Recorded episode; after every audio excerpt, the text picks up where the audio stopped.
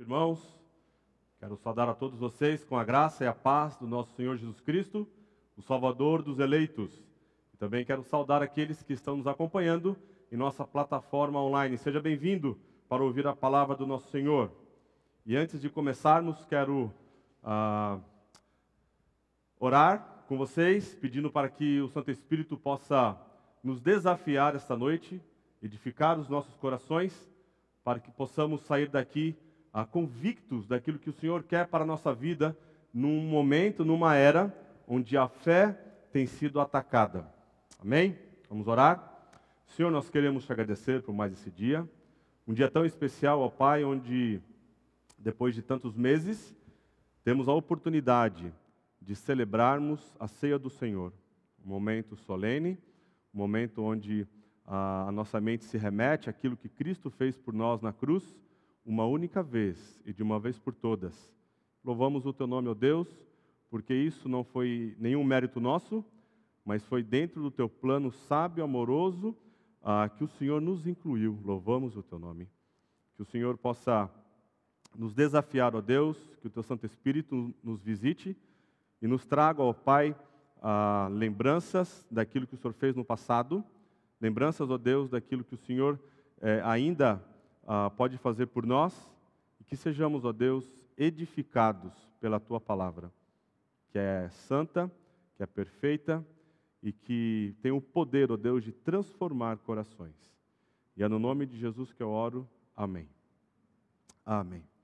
Ah, hoje nós damos uma pausa em nossa jornada aí na Epístola a 1 Timóteo e começaremos uma pequena série na Epístola de Judas. E hoje um irmão muito querido me abordou de manhã perguntando: Pastor, ah, ah, o Judas é que vai pregar hoje à noite? Eu falei: Não, o Judas vai pregar. Eu vou pregar em Judas. É a epístola que será pregada e não a pessoa. E quando eu, me passou pela mente a questão né, de ele estava me chamando de Judas, parece que Judas tem uma, uma conotação negativa, não é verdade? Se você chama alguém de Judas, você não está fazendo um elogio propriamente dito a essa pessoa, se você não especificar quem é esse Judas. O Judas que nós iremos hoje ah, ler a sua epístola, a sua carta que foi inspirada divinamente pelo Espírito Santo, provavelmente é o meio-irmão de Jesus, irmão de Tiago. Algumas sugestões de que outro Judas ah, fosse o autor dessa pequena epístola, mas a sugestão mais provável é que seja o meio-irmão ah, do Senhor Jesus Cristo, o irmão de Tiago. Ele não faz nenhuma referência a quem é Tiago, certamente porque Tiago era uma figura ah, proeminente em seus dias. Ele era o líder da igreja em Jerusalém. E a carta de Judas ah, nos traz alguns desafios muito interessantes. O primeiro, realmente, é definir quem é o autor, depois, a quem ele escreve, nós não temos ainda convicção plena, mas podemos fazer uma sugestão que ele escreve ah, para um grupo de judeus que ah, estavam passando por alguma dificuldade. Não necessariamente a igreja estava sendo perseguida, provavelmente nessa época a igreja não estava sendo perseguida, mas por conta dessa ah, não perseguição, essa falta né, da, de esse sofrimento trouxe à igreja um abaixar da sua guarda. Quando nós experimentamos momentos onde nós não somos ah, submetidos à aflição, a algum tipo de tribulação, normalmente a nossa tendência é relaxarmos e abaixarmos a guarda. E nesse momento, então, é, começam a entrar na igreja ímpios, homens que ah, tentaram persuadir com ensinos falsos a igreja do Senhor Jesus. Então ele escreve uma carta. Na realidade, ele estava é, é, ansioso, desejoso de escrever sobre a salvação que temos em Cristo, mas o Santo Espírito moveu esse homem. E esse homem, então, sensível ao, ao Espírito e obediente à voz do Espírito, ele escreve, então, para que as pessoas ah, batalhassem pela fé que uma vez por todas foi entregue aos santos. A data também não é algo certo, então não vou fazer nenhuma ah, ah, sugestão de data aqui. O livro também traz alguns desafios, porque ele cita é, sobre anjos, ele cita um, um, dois livros apócrifos, na realidade, o testemunho de Moisés e o livro de Enoque, que nós não consideramos como inspirados, mas de certa forma ele usa essa tradição judaica, então também nós entendemos que o público a quem ele escreve são judeus. Um pouco do pano de fundo ah, dessa epístola, que é tremenda, meus irmãos, e eu peço a graça de Deus para comunicar para vocês de maneira clara ah, os, o ensino profundo que há nesta pequena epístola. Abra comigo em Judas, de 1 a 16. Só tem um capítulo, então Judas, de 1 a 16. Diz assim: Judas, servo do Senhor, servo de Jesus Cristo, irmão de Tiago, aos chamados, amados em Deus Pai, guardados em Jesus Cristo. A misericórdia, a paz e o amor vos sejam multiplicados. Amados, quando empregava toda a diligência em escrever acerca da nossa comum salvação, foi que me senti obrigado a corresponder-me convosco, exortando-vos a batalhardes diligentemente pela fé que uma vez por todas foi entregue aos santos.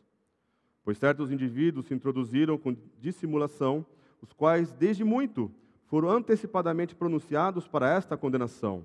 Homens ímpios que transformaram, que transformam, perdão, em libertinagem a graça de nosso Deus e negam o nosso único soberano e Senhor Jesus Cristo. Quero, pois, lembrar-vos, embora já estejais cientes de tudo uma vez por todas, que o Senhor, tendo libertado um povo, tirando-o da terra do Egito, destruiu depois os que não creram, e a anjos, os que não guardaram seu estado original, mas abandonaram o seu próprio domicílio, ele tem guardado sob trevas em algemas eternas para o juízo do grande dia, como Sodoma e Gomorra e as cidades circunvizinhas, que havendo se entregado à prostituição como aqueles, seguindo após outra carne, são postas para exemplo do fogo eterno, sofrendo punição. Ora, estes, da mesma sorte, quais sonhadores alucinados, não só contaminam a carne, como também rejeitam o governo e difamam autoridades superiores. Contudo, o arcanjo Miguel, quando contendia com o diabo e disputava a respeito do corpo de Moisés, não se atreveu a proferir juízo infamatório contra ele. Pelo contrário, disse: O Senhor te repreenda. Estes, porém, quanto a tudo que não entendem, difamam, e quanto a tudo que compreendem por instinto natural, como brutos sem razão, até nessas coisas se corrompem. Ai deles, porque prosseguiram pelo caminho de Caim e, movidos de ganância, se precipitaram no erro de Balaão e pereceram na revolta de Corá.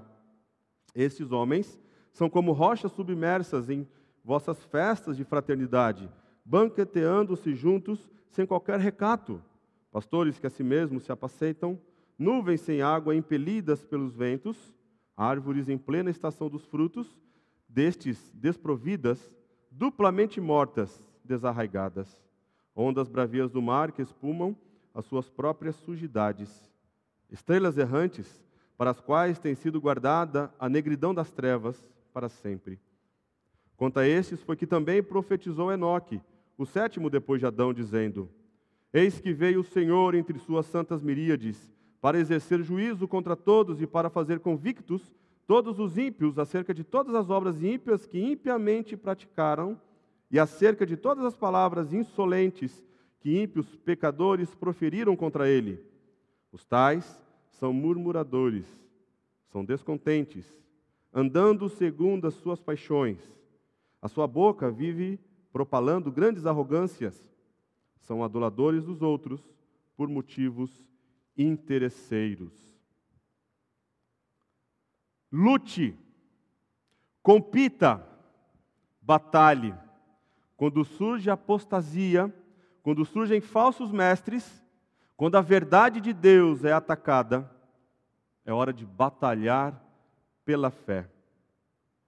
Judas escreve sua epístola para alertar a igreja sobre falso ensino de falsos mestres que furtivamente se infiltraram dentro da igreja.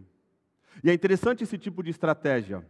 eu tenho acompanhado uma, uma série que data do 13º século, onde ainda governava o Império Bizantino e havia uma guerra então entre os muçulmanos e os templários, e parte da estratégia ah, de batalha desses ah, dois grandes inimigos era que um deles se infiltrasse entre a, a tribo ah, dos turcos, para que por meio então de espiões eles disseminassem ensinos falsos e principalmente a contenda. Esse império, tanto o bizantino quanto os templários, eles não conseguiam ter força suficiente para enfrentar os turcos. O Império Otomano estava sendo então ali começando a, a ser construído. Então a forma como eles lidavam com os inimigos, tentando, postulando derrotá-los, era infiltrando pessoas que iriam causar então a divisão, que iriam lançar falsos ensinamentos e então eles iriam conquistar uma vitória. E a estratégia, meus irmãos e amigos que nos acompanham, ela ainda permanece. Judas se concentra não sobre aquilo que as pessoas estão ensinando, mas a maneira como vivem. E isso aqui é algo didático para nós. Eu me lembro que ainda ah, jovem nessa igreja, quando surgiu o movimento da nova era, eu lembro que, que o pastor Edson ele se posicionou da seguinte maneira: eu não vou ensinar a igreja sobre aquilo que a nova era ensina para poder combatê-los. Eu vou ensinar a Bíblia. E isso é o correto. E é isso que Judas vai fazer. E essa é a estratégia perfeita para lidarmos contra os falsos mestres e os seus falsos ensinos. Veja bem, se uma igreja ela é exposta à verdade da palavra de Deus, se a igreja ela é ah, frequentemente alimentada com a verdade de Deus, com a verdade da Escritura, com uma doutrina genuinamente forte, o cristão então ele vai crescendo em maturidade, ele vai crescendo na forma como ele ah, ah, lida com a palavra de Deus, ele se torna alguém apto para manusear a palavra de Deus.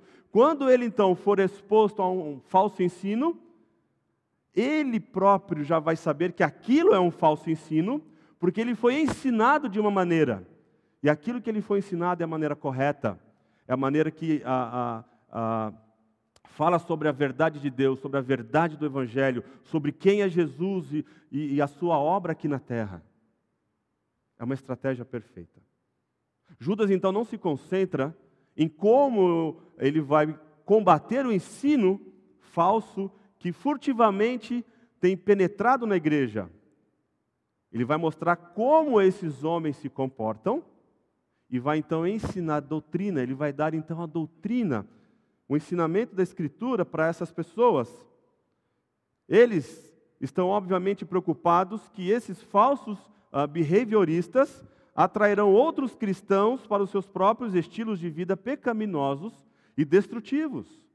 Ou seja, aquilo que eles ensinam, essa libertinagem, essa permissividade, é algo que pode uh, trazer algum tipo de atração para aquele que ainda é imaturo na fé, que ainda está engatinhando na, nos princípios da palavra do Senhor, porque a inclinação desses homens é para o mal, é um estilo de vida, é uma permissividade. Nós recebemos o perdão do Senhor, o perdão do Senhor é livre, a graça dele é ilimitada, não tem fim, então nós podemos pecar que está tudo certo, porque Deus pode perdoar, mas não é assim. É uma explosão de falsos ensinos que viam no perdão gratuito do Evangelho uma oportunidade de ouro para satisfazer os seus próprios desejos egoístas e pecaminosos.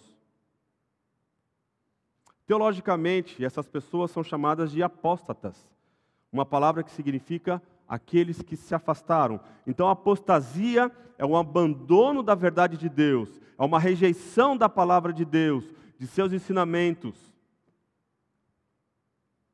embora tentem ficar conosco, pessoal e corporativamente, Teologicamente e espiritualmente, eles partiram e seguiram ensinamentos falsos e destrutivos. Veja, meus irmãos e amigos, o perigo que é quando você é exposto a um falso ensino e no momento que nós estamos vivendo, nós temos essa, essa dualidade. Nós nunca vivemos um momento onde o Evangelho fosse ah, proclamado em tantos canais, em tantos meios de comunicação.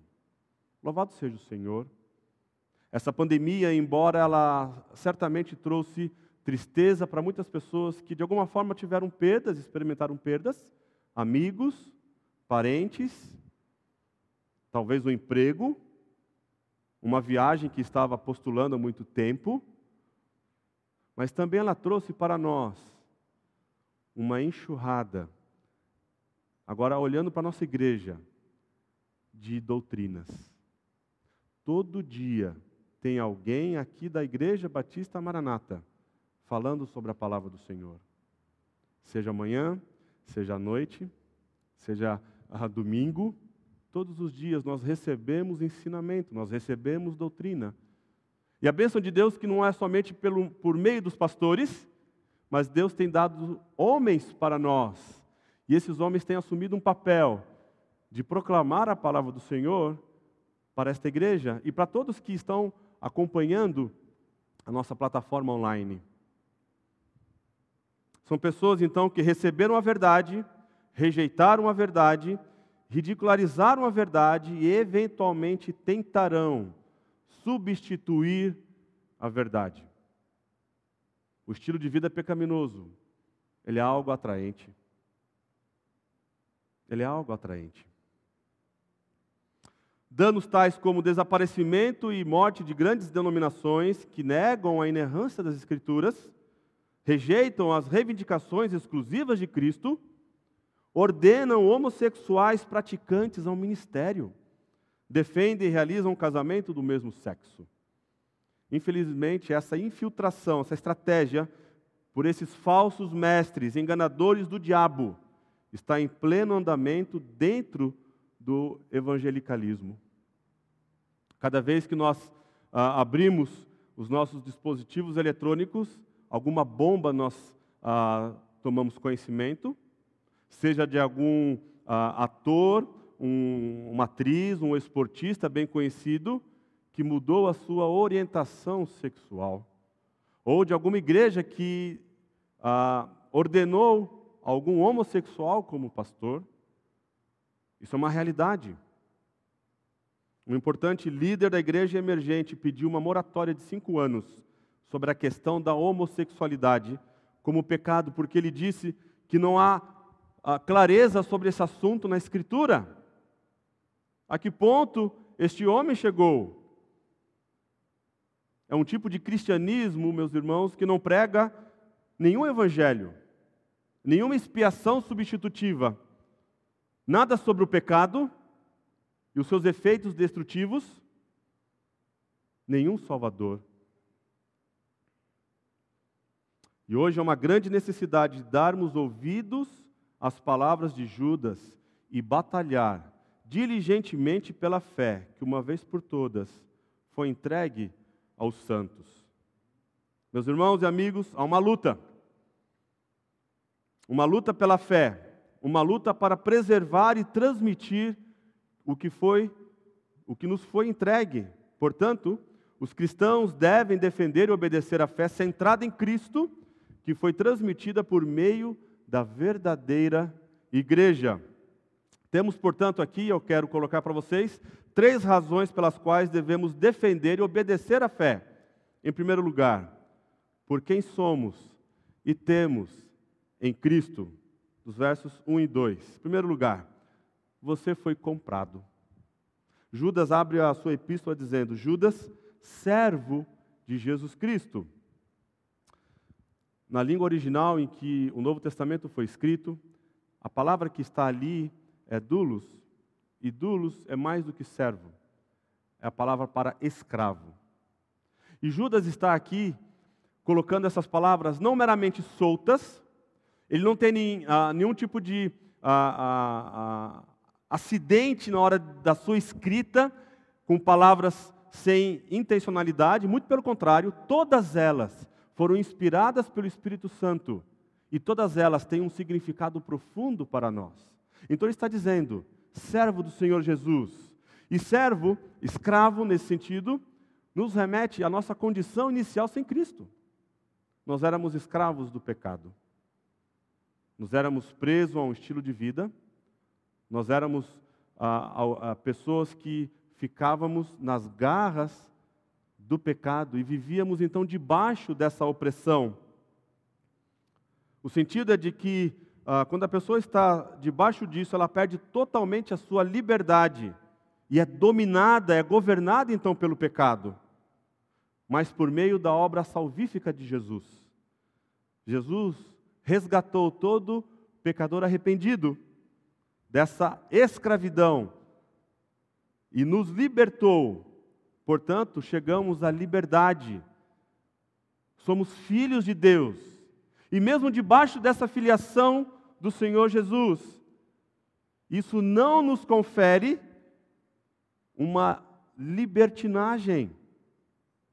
Pertencemos a Jesus porque fomos comprados por preço. O preço, meus amigos e meus irmãos, foi um preço altíssimo foi o sangue do Filho de Deus. Aquele que se encarnou, desceu a este mundo, esteve entre nós, humanos, viveu uma vida perfeita, cumpriu de maneira perfeita a justiça de Deus, subiu à cruz e verteu o seu precioso sangue, e aquele precioso sangue comprou todo pecador arrependido. Portanto, nós mudamos de Senhor, não mais escravos do pecado, mas escravos de um Senhor gracioso e bondoso e que deu a sua maior prova de amor, que foi a cruz do Calvário.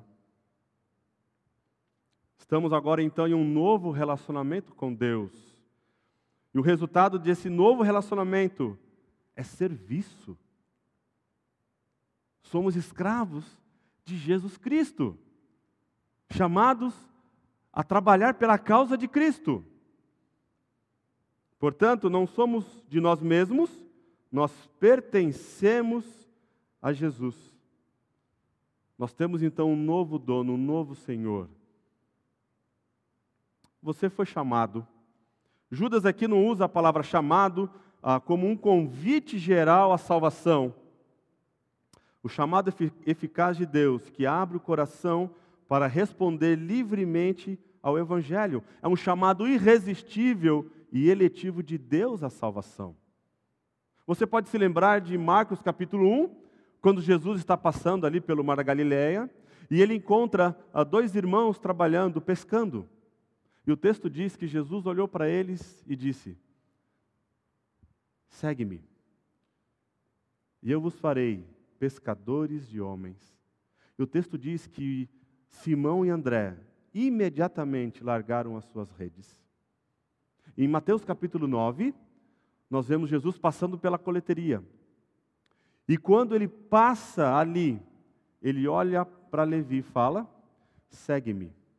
E imediatamente Levi deixa seu posto e recebe o Senhor Jesus em sua casa. Esse chamado é irresistível, não é possível lutar contra ele. A graça do Senhor um dia nos alcançou. E você pode se lembrar da sua história de conversão. Quando alguém lhe explicou o Evangelho, quando alguém abriu a palavra do Senhor e mostrou que você era um pecador, um escravo do pecado, e que em Jesus Cristo você tinha uma vida, uma nova vida em Jesus. E você então entregou sua vida a Jesus. Eu lembro da minha conversão, eu era uma criança e eu também não resisti. Quando eu soube que alguém havia pago o preço do meu pecado e que havia dado a sua vida por mim, eu não resisti, eu entreguei minha vida a Ele. Esse chamado, ele é central para a nossa identidade em Cristo. Então, Judas está trazendo aqui para nós, não palavras soltas, mas ele está comunicando para nós quem você é em Cristo Jesus. Você é amado também. Este é o único lugar na Bíblia onde esta frase amado por Deus Pai aparece. E há um sentido em que Deus ama todas as pessoas indiscriminadamente, João 3,16. Porque Deus amou o mundo de tal maneira que deu seu Filho unigênito, para que todo aquele que nele crê não pereça, mas tenha vida eterna. Mas há um sentido em que Deus ama especialmente os seus filhos. João 1, verso 12 diz que, a, mas a todos quantos receberam, deu-lhes o poder de serem chamados filhos de Deus, a saber, aos que creem no seu nome. Nós somos o objeto do amor do Senhor. Somos amados permanentemente e incondicionalmente pelo Pai. Portanto, não há algo que eu faça, que você faça, que algum eleito do Senhor faça, que desencoraje Deus a amá-lo. Não há pecado, nem mesmo a obstinação nesse pecado, que mude o amor de Deus por você. Deus nunca falhou em trazer um eleito dele, porque o amor dele é perene, o amor dele é eterno, é incondicional. Esse amor não é algo caprichoso ou fugaz ou condicional. Você não pode fazer nada para que ele ame mais você, e você não pode fazer nada para que ele ame menos você. Veja, João, é, 1 João 4,10. Nisto consiste o amor, não em que nós tenhamos amado a Deus, mas em que Ele nos amou e enviou seu Filho como propiciação pelos nossos pecados. Portanto, não há maior prova de amor do que esta, de alguém dar a sua vida por pecadores miseráveis como nós. Você também é guardado. Veja, a ênfase é que somos mantidos seguros em nossa salvação por Jesus. Somos vigiados e protegidos com cuidado. Aqui o ponto não é que Deus vai impedir que você sofra, Deus não vai impedir com que ah, você perca o seu trabalho, ou com que você venha a sofrer algum tipo de acidente, ou experimente algum tipo de doença, não é esse tipo de proteção que está em vista aqui. A questão é que você nunca vai perder a salvação que você recebeu por meio da fé em Cristo Jesus. Diz o cântico: nenhuma força poderá de sua mão me arrancar, não é? Até com ele me encontrar, no seu poder eu viverei. Somos objetos do interesse particular do Senhor Portanto, o cristão está protegido em Cristo Jesus. A nossa salvação é eterna, é perene, é inegociável. Não sei se existe esse termo, é imperdível. Não é possível perdê-la. Desfrutamos também de abundante misericórdia. E misericórdia é algo em Deus que o move a fazer por nós o que não podemos fazer por nós mesmos e não merecemos. Então, é uma característica de Deus que o move a buscar um relacionamento com pessoas que não têm um direito sequer de se aproximar dele. A palavra fala de compaixão, de bondade, é gracioso, é imerecido, no entanto, ele não é cego ou ignorante. Denota um amor que se compadece de pessoas miseráveis. Aqueles então que confiam em Cristo são chamados de objetos de misericórdia. Romanos 9, 23. Desfrutamos também de abundante paz. Quando tudo está bem entre uh, Deus e nós por meio de Jesus Cristo. Na realidade, toda pessoa, todo homem, ele já nasce inimigo de Deus. Só houve um homem que ah, foi criado sem inimizade com Deus, foi Adão. Mas Adão decidiu ser independente de Deus, ter uma certa autonomia. E esse desejo, então, criou uma hostilidade entre o homem e Deus. E todos, então, que são descendentes de Adão, que ah, ah, ah são ah, filhos de Adão nesse sentido, já nascem inimigos de Deus. Há uma barreira, há uma hostilidade entre o homem e Deus, e esta hostilidade só foi quebrada por meio do Senhor Jesus Cristo. Justificados, pois, mediante a fé, temos paz com Deus, por meio de nosso Senhor Jesus Cristo. Então, no momento em que você entregou sua vida para Jesus, você agora foi reconciliado com Deus. Você foi então reunido a Deus. A inimizade não há mais. Você agora tem livre acesso a Deus Pai. E tudo isso por meio do nosso Senhor e Salvador Jesus Cristo. Veja, porque é, precisamos defender a fé, batalhar por ela. Quem é o Senhor e aquilo que Ele fez por nós, por quem somos e temos em Cristo Jesus. Experimentamos também a paz de Deus. Não somente um relacionamento com Deus, onde a inimizade foi quebrada, mas o verdadeiro Filho de Deus, ele também experimenta a paz em meio às circunstâncias adversas, em meio às circunstâncias desfavoráveis. Nós vemos em Atos 16, Paulo e Silas, eles foram injustamente julgados, injustamente açoitados, injustamente lançados na cadeia. O texto diz que era meia-noite e Paulo e Silas estavam cantando. O nosso louvor não depende da dor que estamos experimentando, não depende do ambiente, nem daquilo que me acontece. A paz que o Senhor confere a todo filho dele depende de um relacionamento com ele. E diz o texto que houve um terremoto, a, as trincas se abriram e o carcereiro desesperado foi ali ver se eles haviam fugido, porque havia, na realidade, uma sentença de morte para aquele que deixasse escapar os, os presos. E Paulo então leva aquele carcereiro ao conhecimento de Jesus. Temos então paz de Deus, aquela paz que excede ao entendimento. Desfrutamos também de abundante amor. Amor faz parte da natureza de Deus. Deus é amor. É afirmar que Ele sempre deseja e busca nosso bem maior, mesmo com grande sacrifício para si mesmo. Dizer então, Deus é amor, implica que toda a sua atividade é amorosa. Se ele cria, ele cria em amor. Se ele governa, ele governa em amor. Se ele julga, julga no amor. E se ele permite uma pandemia, ele ainda o faz em amor. Ele ainda faz em amor. Em segundo lugar, por aquilo que cremos. Nós devemos defender e obedecer a fé por aquilo que cremos ah, veja, a fé deve ser defendida. E a palavra aqui ah, aparece em contextos militares e atléticos.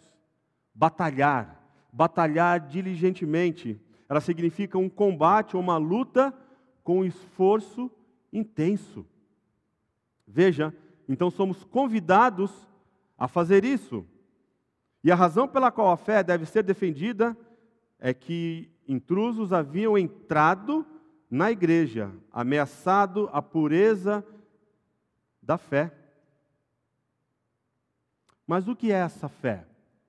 Será que aquela fé ah, salvadora, aquela fé que nós depositamos em Cristo quando nós ah, somos convertidos? Não, não é essa fé. A fé é que Judas se refere aqui ao conjunto de doutrinas em que a igreja primitiva ah, acreditava. A fé aqui se refere ao corpo de verdades objetiva, não a experiência subjetiva de acreditar em algo. É a fé que se crê, é a doutrina, é o credo, é o evangelho, é a verdade divina. O que Judas está aqui exortando aos seus leitores e para nós, e toda a história da igreja, é que nós é, devemos defender, combater e obedecer a esse corpo de doutrinas que Cristo nos deixou por meio da Sua palavra. A fé que foi entregue, o foco está aqui no Evangelho e não nas fórmulas doutrinárias detalhadas da história posterior da igreja. Eu gosto muito de pessoas que têm um conhecimento profundo da história da igreja, é, é, até porque eu gosto de história.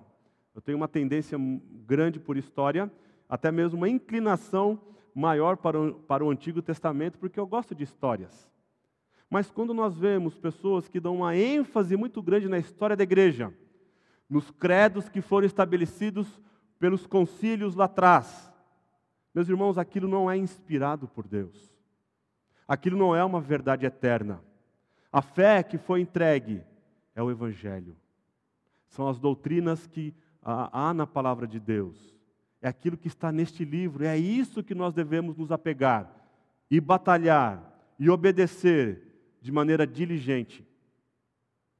Nenhum suplemento ou correção será tolerado. O Evangelho de Jesus Cristo recebeu sua explicação completa por meio dos apóstolos.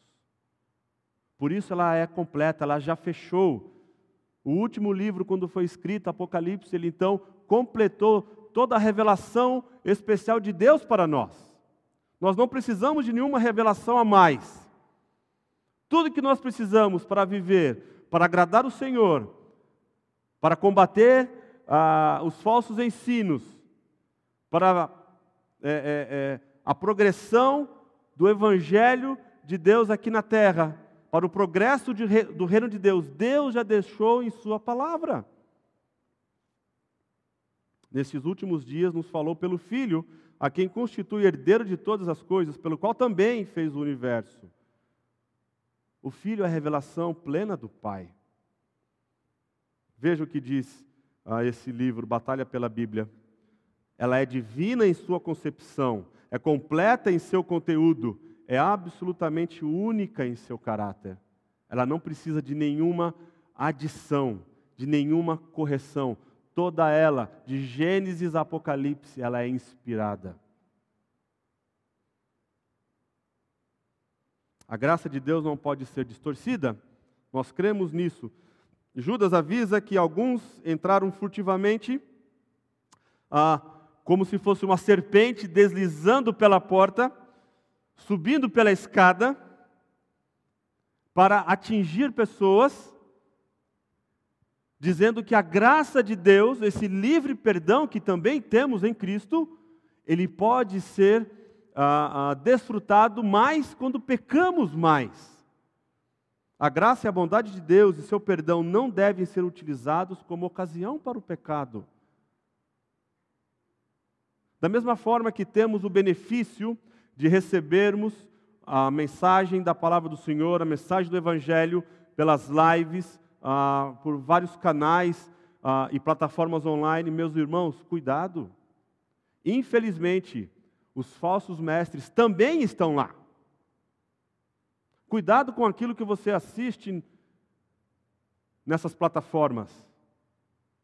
A nossa responsabilidade é com vocês. Para vocês, é segurança ouvir ensinamento do púlpito. Sabe por quê? Porque nós prestaremos contas daquilo que ensinamos para vocês. Aqueles homens não. Nós pastoreamos vocês nós temos diante de Deus essa responsabilidade. Por isso, subir aqui é uma tarefa debaixo de grande temor. Não pela nossa performance, mas porque estamos proclamando a palavra do Senhor, o evangelho da graça e da glória de Deus. Cuidado com aquilo que você assiste pela internet. Os falsos mestres, então, eles transformam a graça de nosso Deus em uma licença para a imoralidade. Eles pegam então essa graça e a bondade, nesse dom gratuito da salvação, e usam isso como um expediente, uma ocasião para o pecado. Veja, um estudioso do Novo Testamento diz ah, que a palavra conota especialmente os pecados da carne, má conduta sexual, embriaguez e até mesmo gula. Então, esses homens são antinomianos aqueles que não querem regras, ah, nem restrições, e ninguém lhes dizendo o que devem fazer ou não. Parece aquela criança que começou a aprender a andar, começou a aprender a falar, começou a ter alguma liberdade, agora ela acha que é dona do seu próprio nariz, das suas próprias decisões, ela não pode ouvir ou não, ela quer dar vazão para os seus desejos pecaminosos e destrutivos. Paulo, argumentando contra esse tipo de ensino, diz: permaneceremos no pecado para que seja a graça mais abundante? Claro que não. Como viveremos ainda no pecado, nós, os que para ele morremos? Nós somos considerados mortos para, os, para o pecado e vivos para Deus. E se você quer mais detalhes desse capítulo, Romanos capítulo 6 e 7, você pode acessar em nossa plataforma no YouTube. Esse foi santificado, essa lição, ok? Ela foi provada pelo fogo, então está tudo certo. Pastor Edson fez uma aula tremenda nessa passagem. Assista lá. Afirmamos Cristo como soberano e Senhor. Essas duas palavras enfocam então juntos o senhorio de Jesus Cristo. Esses falsos mestres então ensinavam que você poderia ter uma, uma vida à, à parte do Senhor, que você não era dependente do Senhor. Você então poderia negar o senhorio de Cristo. Eles separavam o Salvador de seu Senhor. Por sua vida pecaminosa, a exploração da graça de Deus, eles negam seu senhorio em suas vidas. Eles são lei, uma lei em si mesmos, não prestando contas a ninguém, incluindo o soberano Senhor Jesus Cristo. Nós declaramos que Jesus é Deus. Nós declaramos que o Senhor é soberano que Ele reina sobre nós, que Ele reina no trono do nosso coração. A nossa vida é dedicada a Ele. Lembra? Você foi comprado. Foi pago um alto preço. Foi pago um alto preço. Você pertence a Jesus. Você não mais pertence a si mesmo. Você tem um outro dono. Em terceiro lugar, porque o juízo é certo. Judas agora vai nos mostrar uma sessão maior do verso 5 ao verso 16, exemplos no Antigo Testamento de como Deus lidou com várias ocasiões, como a incredulidade, a imoralidade, a rebelião, a, a desobediência, a ganância de um profeta. Veja, ele começa então dizendo que os falsos mestres foram marcados, designados para condenação há muito tempo, porque o seu pecado se assemelha ao pecado de três eventos bem conhecidos no Antigo Testamento. Portanto, lembre-se do perigo da descrença. Os incrédulos foram exterminados.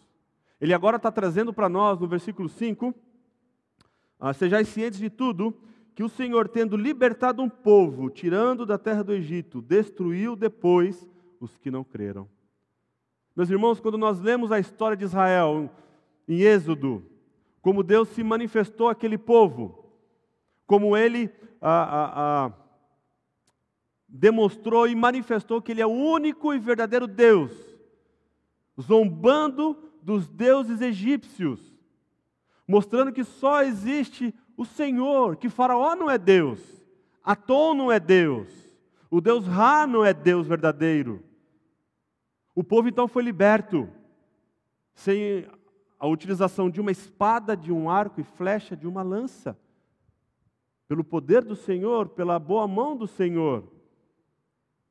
No primeiro ah, desafio, um mar diante deles, o exército de Faraó atrás, Deus então abre o mar e eles passam, uma nação inteira, talvez aí dois milhões e meio de pessoas, a seco naquele local. Deus ele purifica a água quando a água era amarga. O povo queria comer churrasco, espetinho, e Deus dá um churrasco, um espetinho de codorna para eles. Deus dá um maná, comida que descia do céu. Mesmo assim, essas pessoas, quando então Moisés chama um líder de cada tribo, e dão uma tarefa para eles: vocês irão e irão espiar a terra. Depois de 40 dias eles voltam. Dez desses líderes voltam tremendo, chocados. Por que o Senhor nos trouxe para cá? Ali só tem jogador da, da NBA. Eles são altos, são gigantes, nós somos como gafanhotos diante deles. Não, é verdade, a terra mana leite e mel, é riquíssima a terra. Para carregar uh, um, um, um cacho de uvas precisa de dois homens. mas nós seremos exterminados. Vamos levantar um líder aqui e vamos voltar para o Egito. Caleb então faz o povo ficar em silêncio. Caleb era da tribo de Judá. E ele então, movido pelo Espírito, com essa convicção, o Senhor disse que iria nos dar a terra. O Senhor disse, então nós devemos crer. Não é qualquer pessoa que está dizendo, é o Senhor que nos libertou, é o Senhor que nos trouxe até aqui, e Ele não vai falhar em nos dar a terra. De 20 anos para cima, toda a geração foi morta, o povo ainda experimenta 38 a 40 anos até que toda aquela geração fosse exterminada. Judas está trazendo à memória, lembre-se do perigo da descrença. Lembre-se da desonra da rebelião. Veja, os anjos, eles estavam insatisfeitos com o plano de Deus, queriam um domínio ainda mais elevado que não lhes pertencia. Aqui, meus irmãos, é um motivo de grande discussão entre os acadêmicos, e eu não vou entrar por esse caminho. Eu prefiro acreditar que aqui o que está em jogo é quando eles se rebelam com o Senhor, liderados por Satanás. Não em Gênesis 6, como alguns acreditam que os anjos então desceram, possuíram alguns homens e coabitaram com as mulheres. Mas esses anjos que eram perfeitos, que, foram, que são criaturas poderosas, eles estavam convencidos de que havia algo melhor e o caminho de Deus não era o melhor. Por conta então dessa rebelião, eles são expulsos da presença do Senhor. Lembre-se então da desonra da rebelião. Lembre-se do destino do imoral. Veja, as cidades das planícies são um lembrete perpétuo de que o pecado é sério para Deus e que Deus o julgará.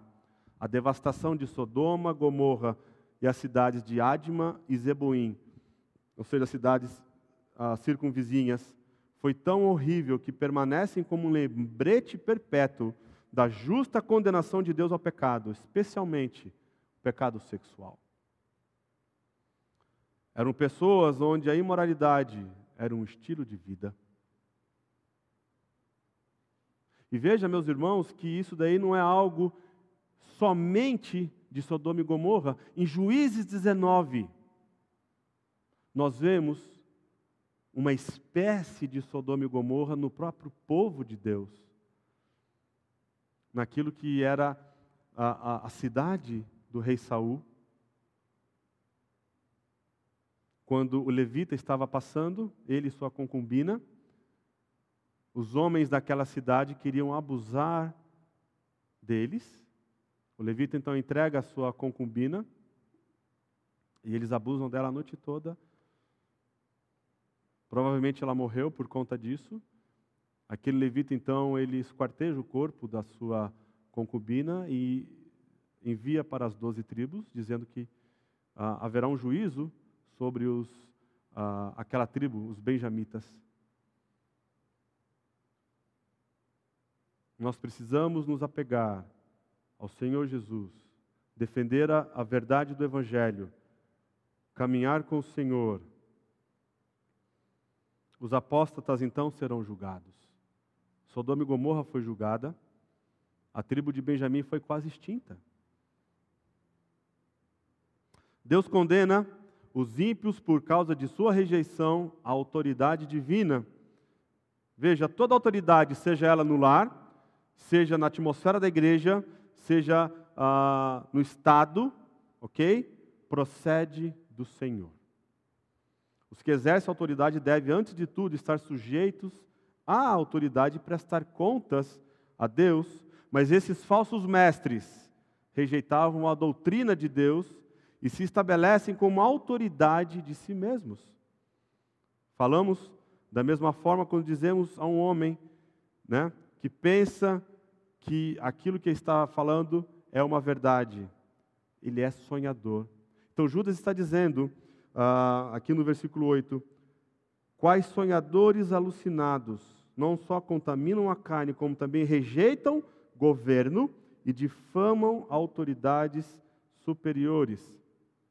Rejeitando a Bíblia como sua autoridade, eles apelam então para os sonhos e a sua própria imaginação como fonte de revelação e justificativa para o seu estilo de vida e moral. Nós não precisamos de revelação, nós já temos a palavra do Senhor. Eles são caluniadores. Deus condena os ímpios por causa dos pecados de ignorância. No, no cerne do ensino falso, da doutrina errada, está o pensamento errado. Eles difamam aquilo que não entendem.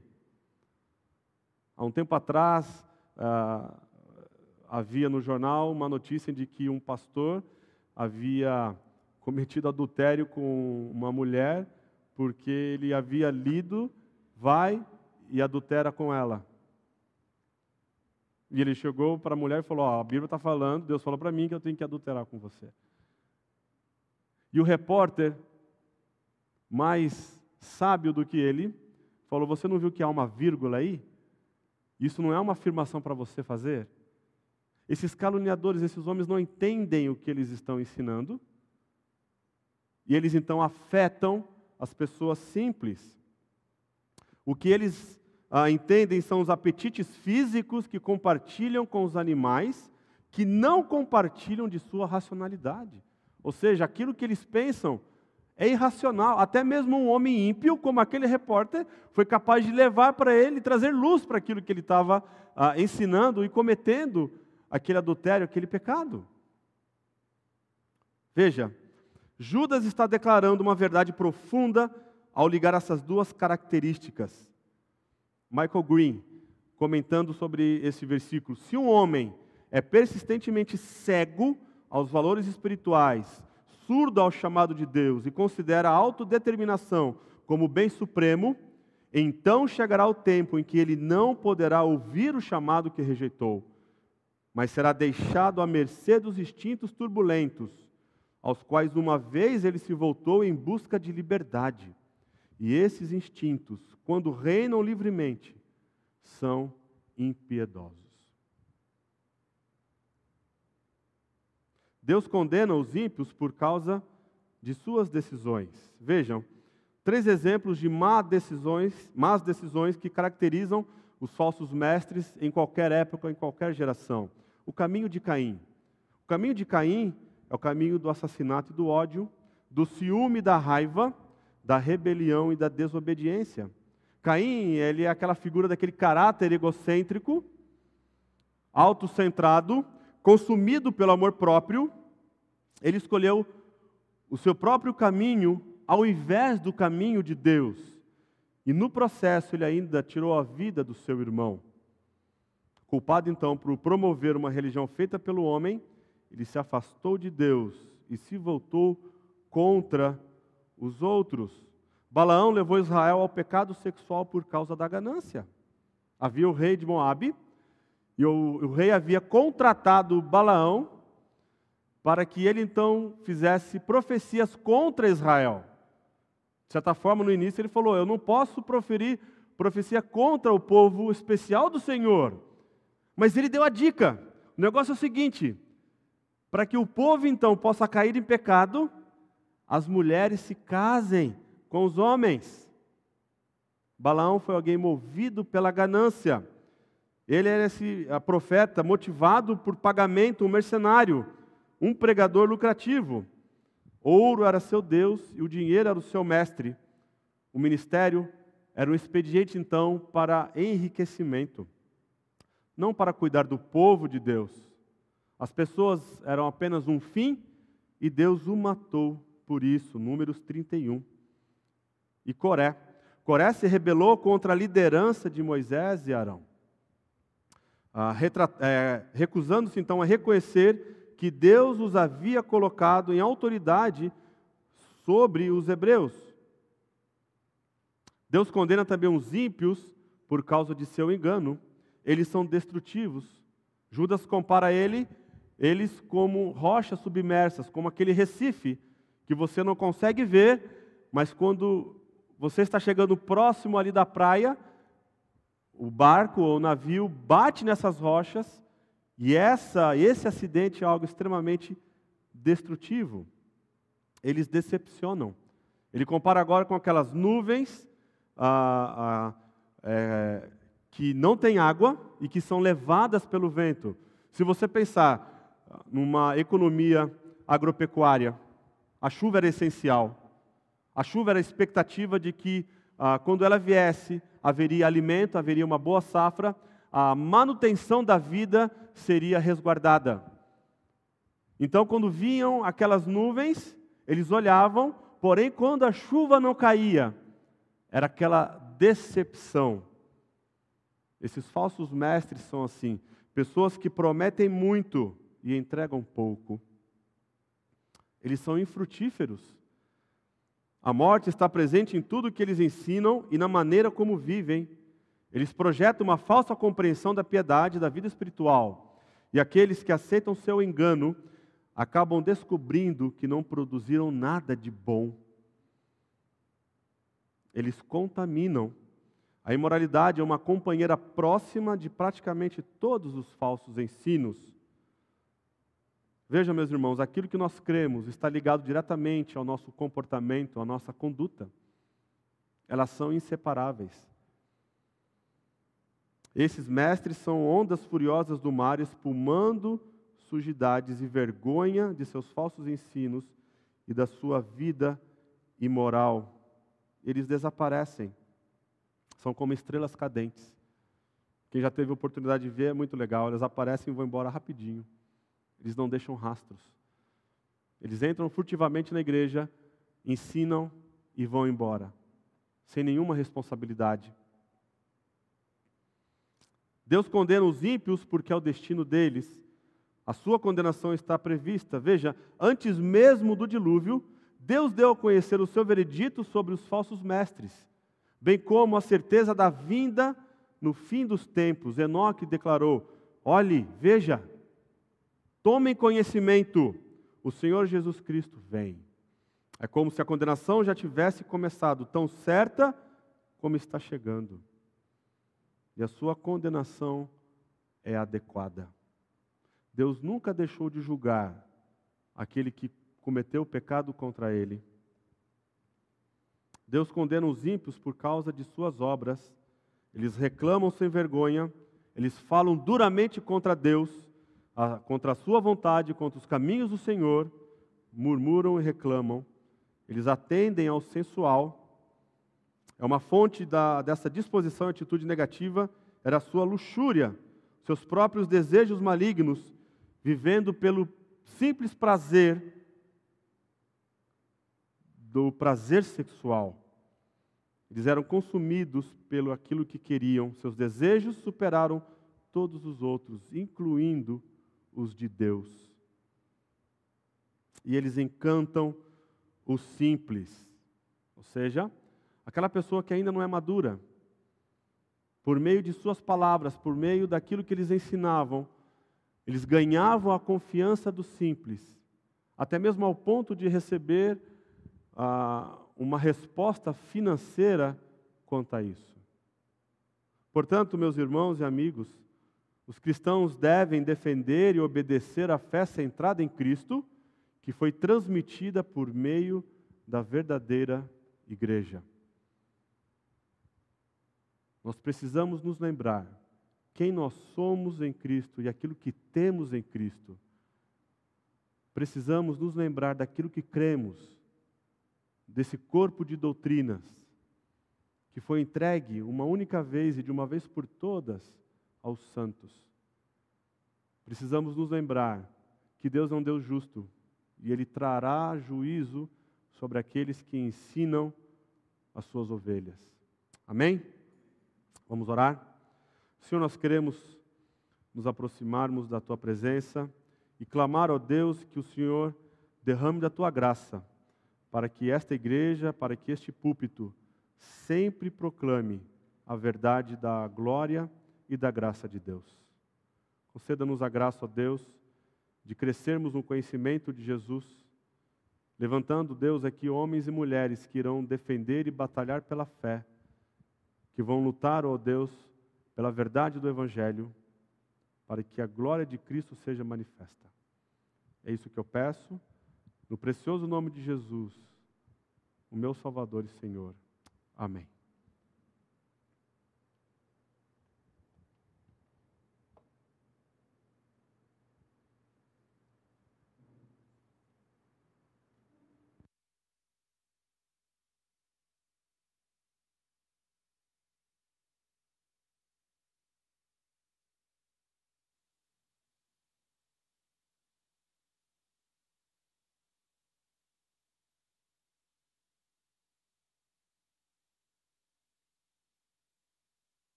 Alô, boa noite.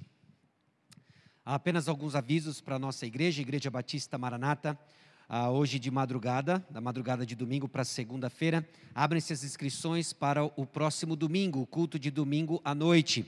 As inscrições têm acabado rápido, nós ainda estamos mensurando ah, e tentando dimensionar ah, o que nós fazemos com uma proposta de um segundo culto ou não, diante das restrições que nos foram impostas para a nossa reunião presencial. Então não deixe de fazer a sua inscrição. Na madrugada de hoje para amanhã, elas estarão abertas no site. Faça a inscrição no site. Irmãos, para você colocar no seu planejamento, é bem provável que a partir do dia 20 de setembro, não próximo domingo, o outro, nós vamos abrir também para a Escola Bíblica Dominical presencial, tá bom? A Escola Bíblica Dominical para adultos. Nós ainda não podemos, não temos ainda uma estrutura ou um planejamento para voltar com as crianças, talvez seja aí o último passo conforme nós retomamos as atividades presenciais. Mas a partir do dia 20, se Deus assim permitir, nós vamos ter a escola bíblica dominical presencial com sistema de inscrição talvez já conhecido pelos irmãos através do nosso site, tá bom? Então, os irmãos que nos assistem pela internet, uma boa noite, um bom descanso, uma boa semana. Os irmãos que estão aqui presencialmente, nós vamos agora celebrar a ceia do Senhor. E eu quero chamar aqui à frente os irmãos que vão ajudar na entrega. Uh, e nós vamos dar início então à nossa ceia de hoje à noite.